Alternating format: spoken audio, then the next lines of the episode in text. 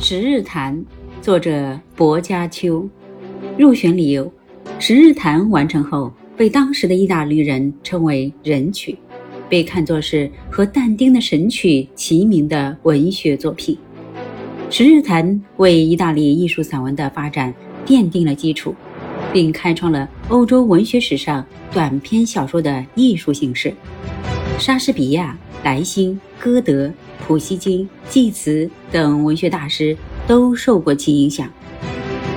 作者简介：乔万尼·薄伽丘出生于1313年，卒于1375年，意大利文艺复兴运动的杰出代表，人文主义者。他的代表作品《十日谈》批判宗教守旧思想，主张幸福在人间，被视为意大利文艺复兴的宣言。他与但丁。比特拉克被合称为文艺复兴时期的文学三杰。名著导读：一三四八年，薄伽丘的故乡，意大利的佛罗伦萨发生了一场大瘟疫，瘟疫肆虐，使得这个小城每一天甚至每个小时都有大批的尸体被运到城外去掩埋。不到四个月的时间内，病亡者就多达十万。佛罗伦萨的繁华不再，而是尸骨满野，变成了死亡横行的坟地。历时五年创作的短篇小说集《十日谈》，正是作家对这次灾难的艺术性的记录。小说从佛罗伦萨的瘟疫开始。一天早上，七个美丽的小姐在教堂遇到了三个英俊的青年男子。七位小姐中的三人是他们的情人，他们。为了逃离可怕的瘟疫肆虐的佛罗伦萨，相约去郊外的一座别墅里躲避瘟疫。别墅附近风景优美，这十个年轻人每天唱歌弹琴，快乐无比。为了度过空虚的日子，他们商定每人每天讲一个精彩的故事。就这样，在十天的时间里，这十个年轻人总共讲了一百个故事。这个简单的故事。为整部小说建好了框架，而十个年轻人讲述的一百个故事，则是构成这部杰作的主体。也因此，薄伽丘给这部小说取了一个名字《十日谈》。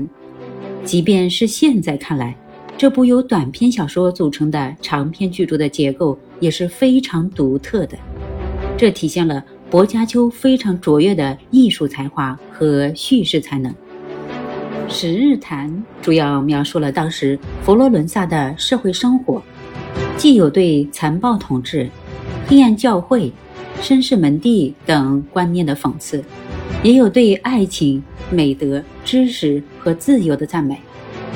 整部《十日谈》，作家以出色的叙事能力，通过有趣的故事，塑造了国王、贵族、骑士、僧侣、商人、学者、艺术家。农民、手工业者等不同阶层的人物形象，展现了当时意大利广阔的社会生活画面。作为文艺复兴时期人文主义的代表作家、人文主义思想的先驱，薄伽丘在这部杰作中始终坚持对个人和知识的尊重，也坚持有力的抨击封建特权和男女不平等。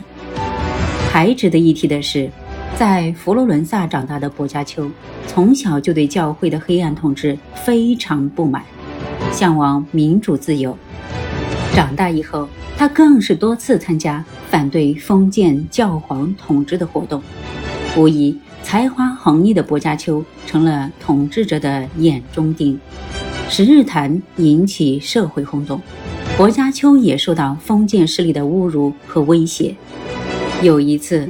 恼怒至极的薄伽丘，甚至想把他包括《十日谈》在内的所有著作都烧掉。多亏他的好友彼特拉克苦苦相劝，《十日谈》才得以传世。黑暗的历史就像毒药，可以消融一切，但可庆幸的是，一些光明的灯盏总会毫不留情地在这黑暗上通出光明来。